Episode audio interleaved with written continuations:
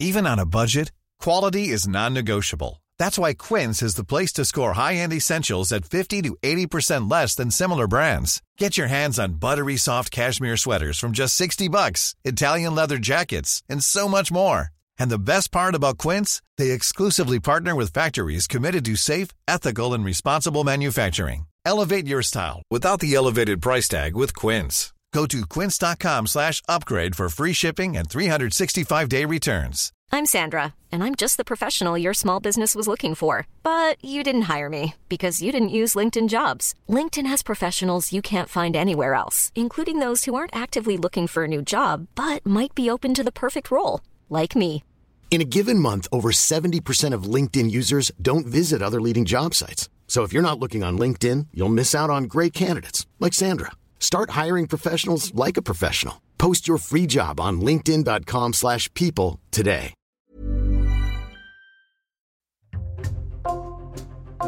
Bonjour, c'est Raphaël Pueyo pour Code Source, le podcast d'actualité du Parisien.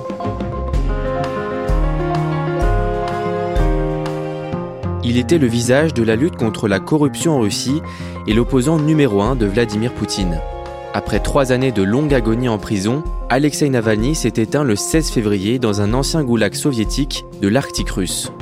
Il purgeait une peine de 19 ans d'emprisonnement pour extrémisme. À la fin de l'été 2020, il avait échappé de peu à la mort après avoir été empoisonné par les services de renseignement russes. Aujourd'hui, Code Source retrace le parcours d'Alexei Navalny avec Paul Gogo, correspondant à Moscou depuis 7 ans pour différents médias, dont Ouest France et Le Parisien. Il est de passage à Paris pour la sortie de son premier livre, Opération spéciale 10 ans de guerre entre Russie et Ukraine.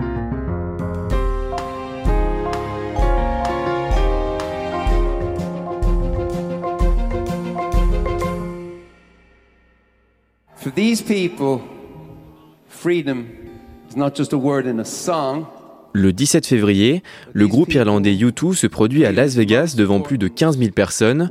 Juste avant le concert, le chanteur Bono s'adresse au public. Bono arrive sur scène et rappelle ce qu'il vient de se passer, la mort d'Alexei Navalny, et surtout il rappelle quelque chose que Vladimir Poutine n'aime pas entendre son nom, Alexei Navalny. Apparently, Putin would never ever say his name. Et donc lui il joue un peu là-dessus et pousse la salle à répéter avec lui Alexei Navalny, Alexei Navalny. Alexei Navalny. Alexei Navalny.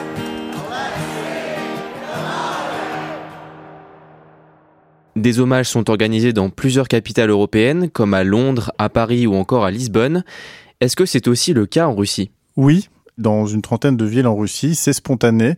Des dizaines, centaines de personnes, c'est très dur à évaluer, euh, se rendent dans des lieux un peu pensés. C'est-à-dire que c'est très intéressant de voir qu'à Moscou, les gens se réunissent près de la Lubyanka, qui est le siège des services de renseignement russes, le FSB, au niveau d'un mémorial qui est destiné à l'origine à rendre hommage aux victimes euh, des répressions politiques. Preuve qu'ils connaissent bien le fonctionnement de la répression en Russie, il ne s'arrête pas. C'est-à-dire qu'il s'approche de ce mémorial, il dépose les fleurs et ils continuent leur route parce qu'en Russie, si vous arrêtez, eh bien, euh, c'est considéré par les autorités comme une manifestation euh, illégale. Et d'ailleurs, même sans s'arrêter, les autorités russes euh, n'ont pas aimé ce spectacle et ont fini dans la soirée par arrêter euh, plus de 300 personnes à travers la Russie euh, ce soir-là et dans les, les jours qui ont suivi. Pour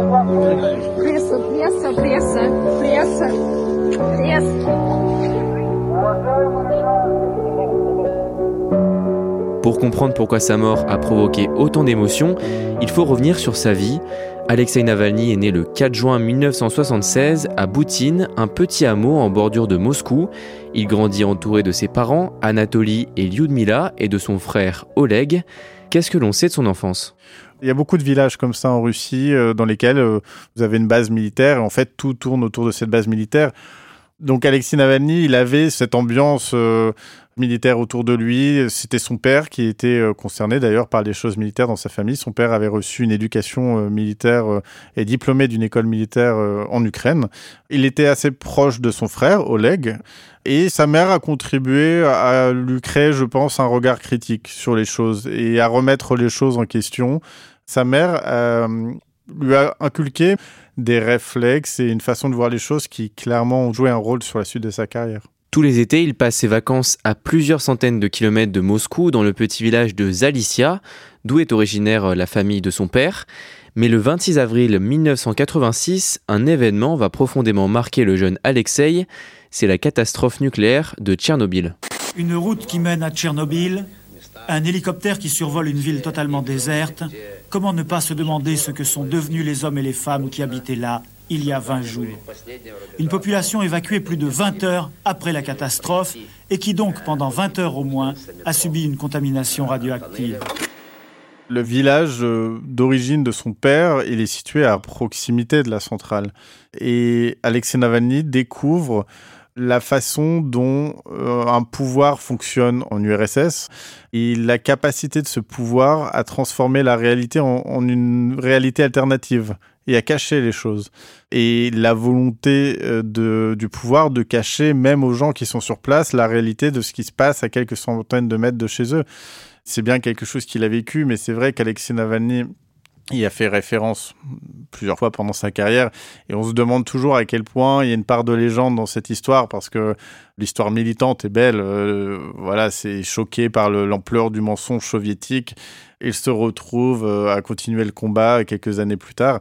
Mais ça a forcément eu une influence sur son caractère et sa façon de concevoir les choses par la suite. En décembre 1991, après une décennie de longue agonie, l'URSS s'effondre et dans les années 90, plusieurs personnes vont profiter de la situation pour s'enrichir. Oui, ces fameux oligarques russes. Dans les années 90, euh, il faut vraiment garder en tête que c'est un Far West, la Russie. Vous avez des morts dans la rue. Vous vous promenez dans Moscou, vous avez des gens qui se font euh, tuer en pleine rue, à proximité d'autres personnes qui se retrouvent à vendre les derniers objets de leurs appartements euh, dans les souterrains de la ville. Et donc ces oligarques pillent le pays en s'appropriant certaines ressources, certaines usines à travers toute la Russie. Ces oligarques sont rapidement devenus un point central de la Russie, c'est-à-dire que même euh, Vladimir Poutine, ensuite en arrivant au pouvoir, il a évidemment dû faire avec cet état de fait euh, d'un pays de facto dirigé d'une façon ou d'une autre par des oligarques. Au même moment, Alexei entre dans l'âge adulte. Qu'est-ce qu'il décide de faire de sa vie? Alexis Navalny, à cette période, il décide de se lancer dans des études de droit. Il veut devenir éventuellement avocat. Il obtient un diplôme en Russie, ensuite il obtient un autre diplôme aux États-Unis, à l'université de Yale. Il parvient à entrer dans cette université grâce à Gary Kasparov, l'opposant ancien joueur d'échecs, ce qui montre qu'il avait déjà un lien avec l'opposition russe euh, à cette période-là. Il obtient son diplôme. Au passage, il revient en Russie en ayant une idée de comment on vivait en Occident, en parlant couramment euh, anglais. Il rencontre aussi à la même période Yulia, qui sera ensuite Yulia Navalnaya, et euh, c'est le coup de foudre. Euh, les deux se marient très rapidement et ils comprennent qu'ils sont faits pour être euh, l'un avec l'autre, d'autant plus que Yulia Navalnaya, et on le voit aujourd'hui, elle a un sacré caractère, un peu comme Alexei Navalny. Le 31 décembre 1999, un élément politique majeur le pousse à s'engager en politique.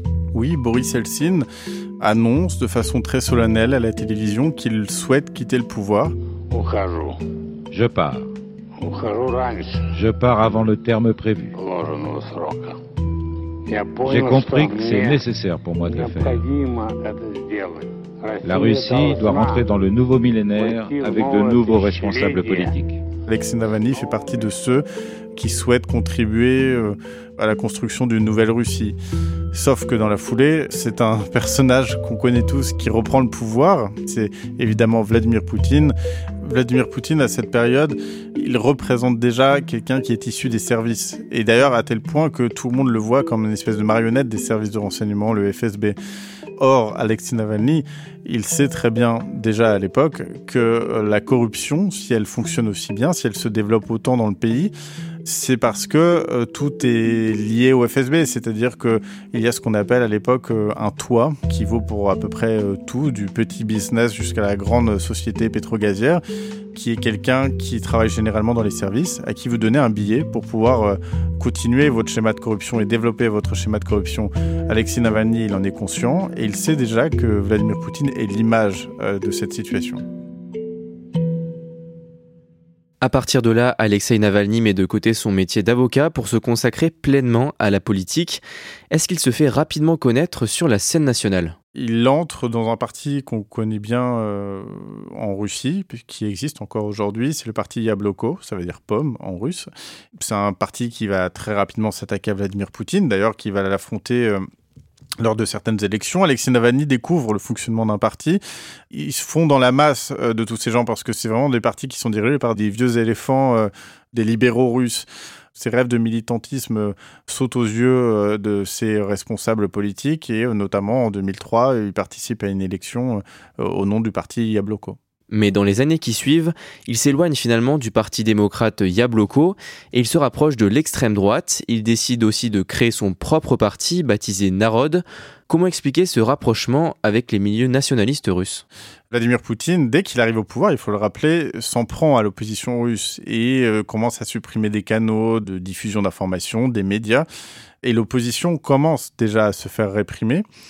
Or, je pense qu'Alexis Navalny, à cette période, considère que nos éléphants euh, du parti Yabloko sont un peu trop mous, ne réagissent pas assez à cette situation. Et donc lui, il s'intéresse aux idées nationalistes. Et ça, c'est un mystère avec Alexis Navalny. Euh, il a visiblement des idées nationalistes, mais on ne sait pas à quel point il les a par opportunisme. Parce qu'à l'époque, il y a une question d'opportunisme pour se faire entendre. C'est plus facile de tenir des propos nationalistes en Russie que des propos libéraux. Et euh, le fait est que avec Narod, il se retrouve à défendre des positions qui, je pense, correspondent à beaucoup de positions qui parlent aux Russes, parce que les Russes sont euh, majoritairement nationalistes déjà à l'époque, à mon avis. Euh, donc je ne sais pas à quel point c'était opportuniste de la part d'Alex Navalny, mais à l'époque, il crée ce parti et tient des discours ultranationalistes. Pour promouvoir son nouveau mouvement, Alexei Navalny tourne même des vidéos humoristiques qu'il publie sur YouTube, et dans l'une d'entre elles, il s'attaque par exemple ouvertement aux étrangers. Exactement, c'est une vidéo assez étrange qu'on imagine euh, tournée sur fond vert. Il essaye d'être drôle, mais elle est un peu glaçante. Cette vidéo, dans les faits, euh, il compare les... Euh, migrants d'Asie centrale, euh, parce que ce sont les, migrants qu'on retrouve le plus en Russie, euh, des cafards qu'il faut en gros tuer. C'est-à-dire qu'il finit sa séquence avec euh, une arme à la main en expliquant la meilleure façon de se débarrasser de nos migrants, c'est avec cet objet.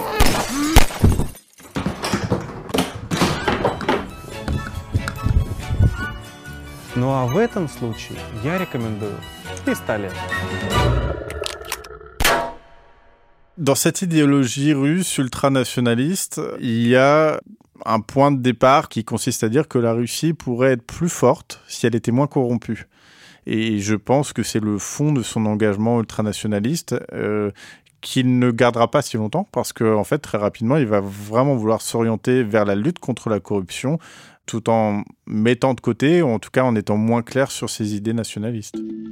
À la fin des années 2000, il délaisse donc son discours nationaliste pour se consacrer à la lutte contre la corruption. Concrètement, comment est-ce qu'il s'y prend? Alexis Navalny crée un blog avec une photo de profil bien identifiée de deux sumos qui s'attaquent, qui était censé euh, représenter euh, Alexis Navalny qui en gros combat la corruption ou combat le pouvoir. Et donc sur son blog, il met euh, de longs articles qui dénoncent euh, la corruption dans des entreprises bien ciblées, avec cette technique que les journalistes d'investigation du monde entier connaissent bien, qui consiste à entrer dans les conseils d'administration des entreprises visées, ce qui vous permet d'obtenir des documents internes à ces entreprises et d'ensuite en faire des enquêtes et de les dénoncer en public avec en ligne de mire un certain type d'entreprise, celle qui est la plus convoitée par les oligarques russes, ce sont les entreprises pétrogazières. Ce sont sur ces entreprises d'ailleurs que Vladimir Poutine se repose déjà à l'époque.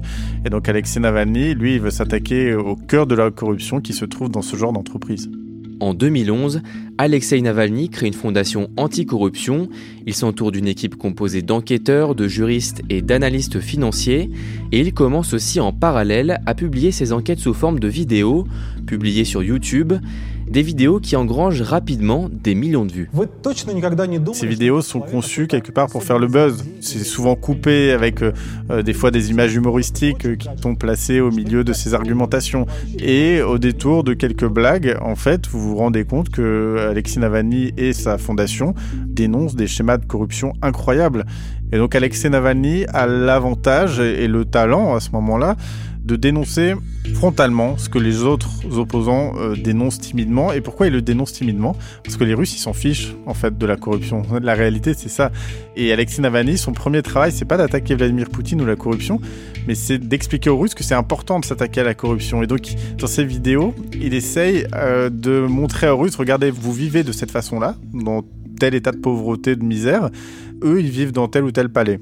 Une de ces enquêtes les plus connues, c'est celle qui vise l'ancien Premier ministre Medvedev et l'ancien président aussi, qui avait euh, remplacé Vladimir Poutine le temps d'un mandat.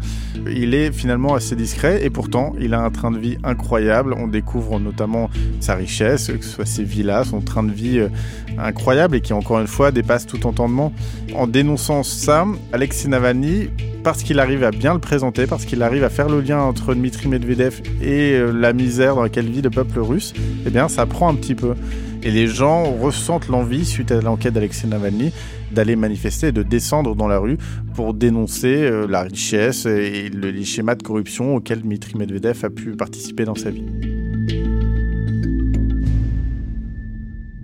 En décembre 2011, au lendemain des élections législatives remportées par le parti de Vladimir Poutine, des manifestations éclatent dans plusieurs villes en Russie pour protester contre des soupçons de fraude électorale. Le porte-parole de Vladimir Poutine avait prévenu. Le pouvoir mettra fin à toutes les manifestations. Quel rôle joue Alexei Navalny lors de ce mouvement de contestation sans précédent contre le pouvoir? Alexei Navalny, il parvient à ce moment-là à atteindre le, les premières places de l'opposition russe, à être au premier plan de l'opposition à Vladimir Poutine. Et donc il passe de blogueur à manifestant de terrain. On le retrouve sur les scènes euh, qui sont encore à l'époque euh, installées, sur lesquelles on fait des discours. On découvre aussi euh, l'ampleur de sa gouaille, le, à quel point il sait convaincre, il sait pousser les manifestants à être un peu plus radicaux. Ils peuvent nous traiter de microblogueurs, de hamster du net. Je suis un hamster du net et je vais ronger les gueules de ces salauds s'engage fortement sur le terrain et donc forcément il est victime d'arrestation à chaque manifestation, ce qui devient quelque chose de très régulier. Euh, comme journaliste, vous couvrez ces manifestations et vous cherchez toujours Navalny pour assister à son arrestation, ce qui crée des images qui ont certainement contribué aussi à développer sa notoriété, des images où il se fait traîner par la police, il ne résiste jamais, il se laisse traîner au sol par les policiers et ça crée des images fortes. Il devient en quelque sorte lui-même l'image de la répression en Russie et ce sont des images qui font le tour du monde à chaque fois. Malgré la contestation, Vladimir Poutine est finalement réélu président pour un troisième mandat le 4 mars 2012. Nous avons montré que personne ne peut nous imposer quoi que ce soit. Personne. Nous avons montré que nos électeurs savent faire la différence entre le désir de renouveau et les provocations politiques dont le but est de détruire notre État et d'usurper le pouvoir. Renforcé par sa figure d'opposant politique, Alexei Navalny est candidat aux élections municipales de Moscou en 2012. Il termine finalement deuxième derrière le candidat soutenu par Vladimir Poutine. Est-ce qu'il le vit comme un échec? Non, parce que la victoire d'Alexei Navalny, c'est d'avoir pu participer à cette élection. ça paraît tout bête à dire, mais en Russie, c'est déjà incroyable que les autorités aient fait cette erreur de le laisser participer à une élection. Il ne remporte pas cette élection, mais il obtient euh, plus de 30% tout de même, ce qui est incroyable avec le recul qu'on a aujourd'hui. Et donc il comprend que des gens sont prêts à le soutenir, Alexei Navalny, et qu'il doit continuer le combat. Et de l'autre côté, le Kremlin comprend que c'est un problème, cet Alexei Navalny, et qu'il va falloir tout faire pour limiter son influence.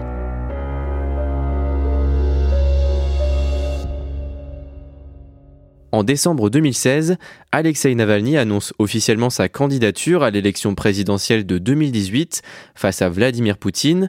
Pendant des mois, il sillonne le pays pour faire campagne, mais un an plus tard, la commission électorale russe décide de rejeter sa candidature à quelques semaines seulement du scrutin. Pour quel motif? C'est un motif qu'on connaît très bien en Russie. C'est la meilleure façon de se débarrasser des opposants d'une façon qui a l'air légale. C'est-à-dire que pour se présenter, les candidats qui n'appartiennent pas à un parti politique euh, enregistré auprès des autorités russes doivent fournir un certain nombre euh, de signatures, plus de 100 000. Et c'est très facile après pour la commission électorale, qui reçoit ses ordres du Kremlin, de déclarer certaines signatures euh, valides ou invalides. Et c'est ce qui s'est passé à peu près à chaque élection auquel Alexei Navalny euh, a tenté de participer. Mais à l'issue de cette campagne, il a fait du terrain, il a eu ses bureaux, il a beaucoup parlé aux Russes via ses enquêtes.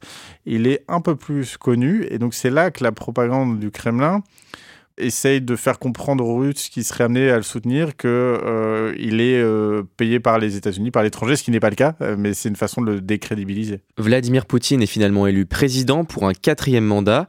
Que devient Alexei Navalny dans les années qui suivent?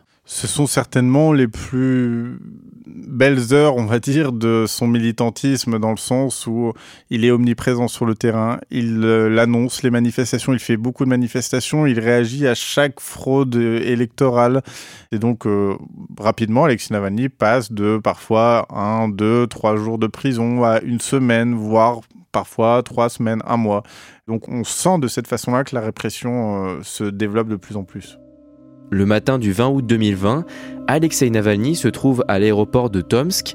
Il embarque dans un avion qui doit l'emmener à Moscou, où il vit avec sa femme et leurs deux enfants.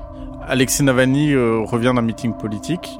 Il embarque euh, dans, dans, cet avion. Il est entouré de quelques proches, notamment son attaché de presse. Il se sent mal. Il va aux toilettes. Et en fait, il revient assez rapidement des toilettes parce qu'il euh, sent qu'il va mourir dans ces toilettes. L'avion, il atterrit en urgence une ambulance l'attend au pied de cet avion. Le réflexe de ces médecins, qui comprennent assez rapidement qu'il a certainement été empoisonné, c'est de lui donner un antidote. Et c'est certainement ce qui lui sauve la vie à ce moment-là. Il est évacué vers un hôpital.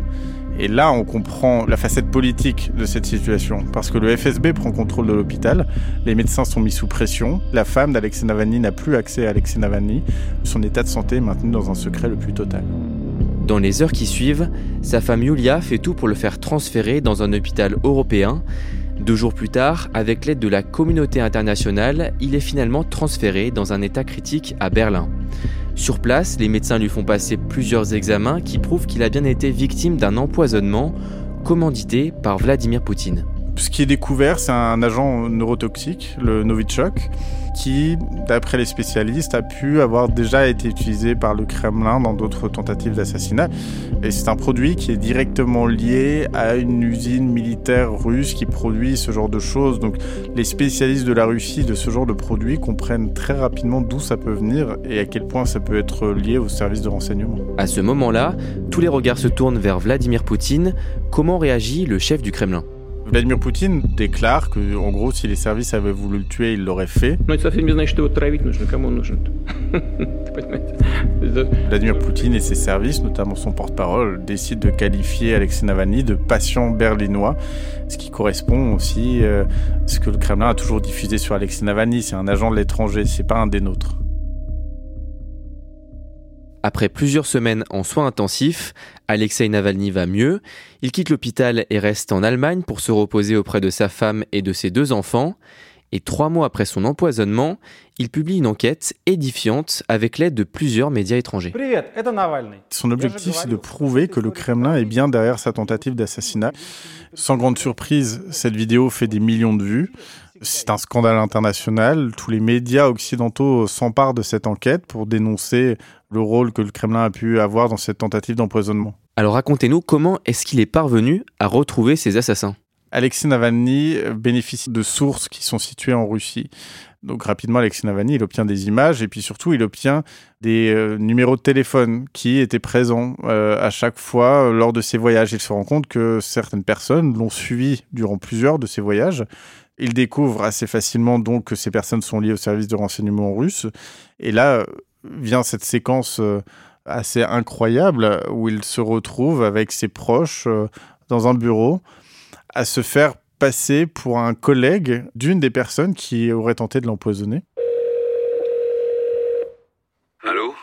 Constantine je suis Maxime Oustinov, assistant de Nikolai Patrouchev. Et donc il piège la personne comme ça, il l'appelle, et il pousse cette personne à euh, admettre plus ou moins directement qu'elle a participé à une opération contre lui-même. J'ai reçu l'ordre d'obtenir une déclaration de chacun des membres de l'unité à propos de l'opération qui a mal tourné à Tomsk.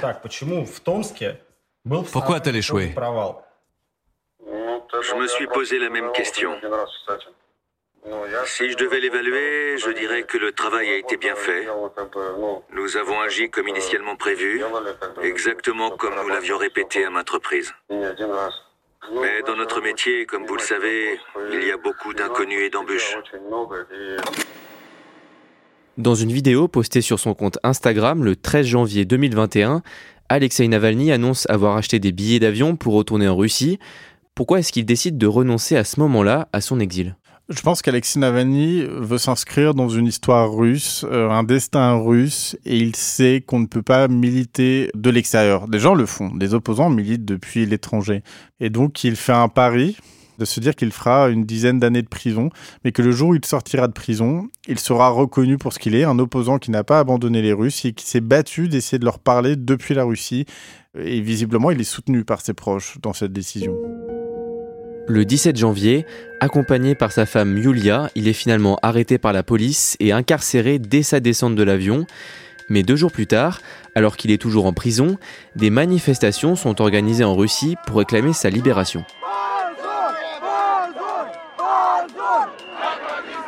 Il sait qu'il va se faire arrêter, donc il prépare son arrestation avec un gros coup, une enquête dans laquelle il dévoile un palais gigantesque que Vladimir Poutine tenterait de construire depuis euh, des années euh, au bord de la mer euh, Noire. Avec cette enquête, il détruit l'image que Vladimir Poutine a essayé de construire de lui-même d'un Vladimir Poutine conservateur, propre sur lui, sage avec sa femme, ses filles. C'est quelqu'un qui visiblement a souhaité avoir une espèce de salle de striptease dans son palais. C'est quelqu'un qui aime le luxe. Donc, dans la foulée, euh, des milliers de personnes descendent dans la rue parce qu'on n'a jamais aussi bien prouvé, en quelque sorte, l'ampleur de la corruption de Vladimir Poutine et de son régime.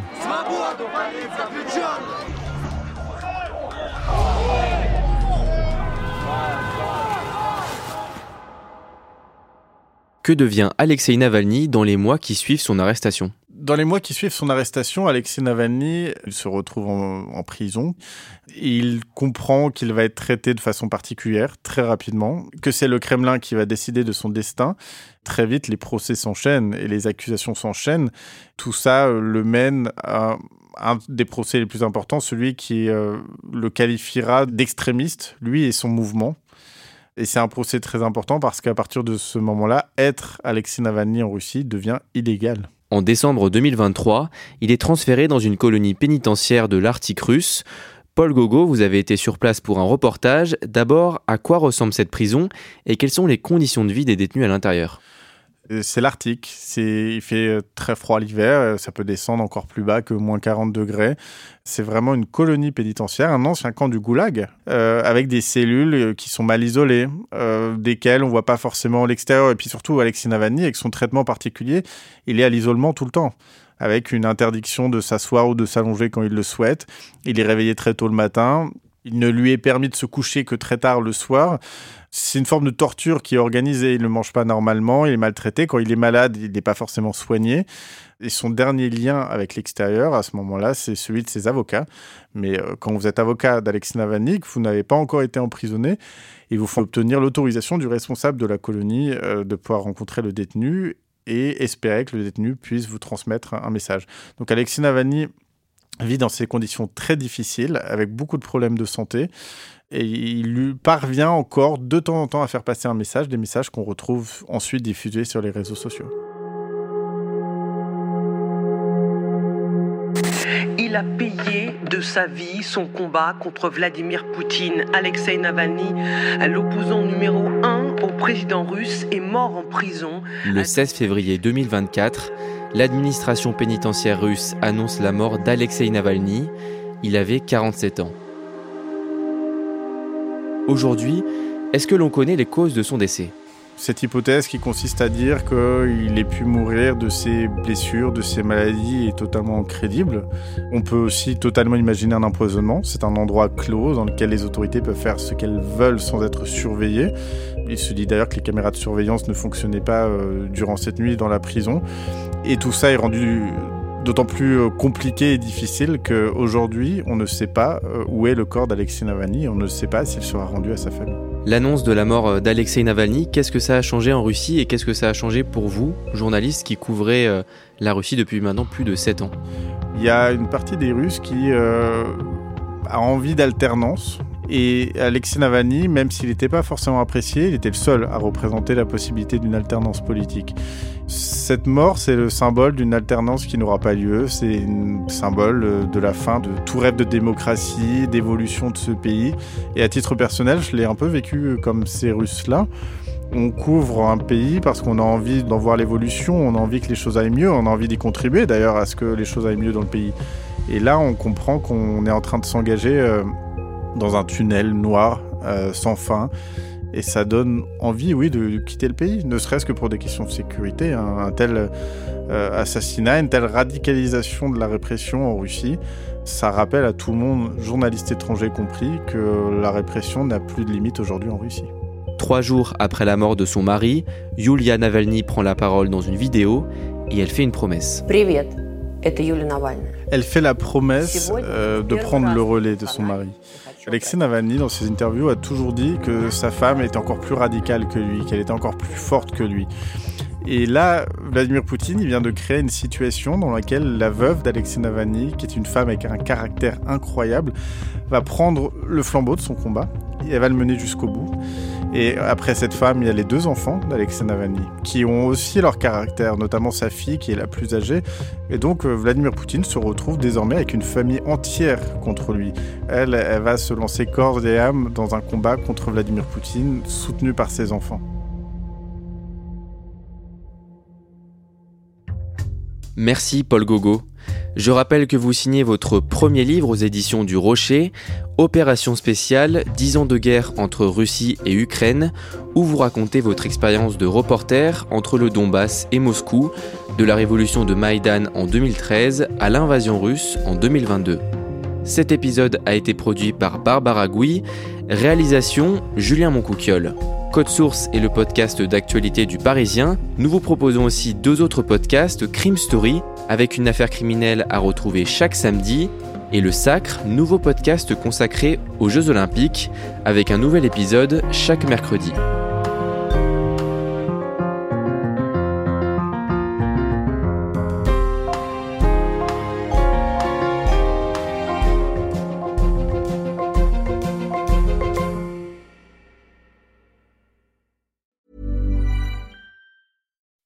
When you make decisions for your company, you look for the no-brainers. If you have a lot of mailing to do, stamps.com is the ultimate no-brainer. Use the stamps.com mobile app to mail everything you need to keep your business running with up to 89% off USPS and UPS. Make the same no-brainer decision as over 1 million other businesses with stamps.com. Use code PROGRAM for a special offer. That's stamps.com, code PROGRAM.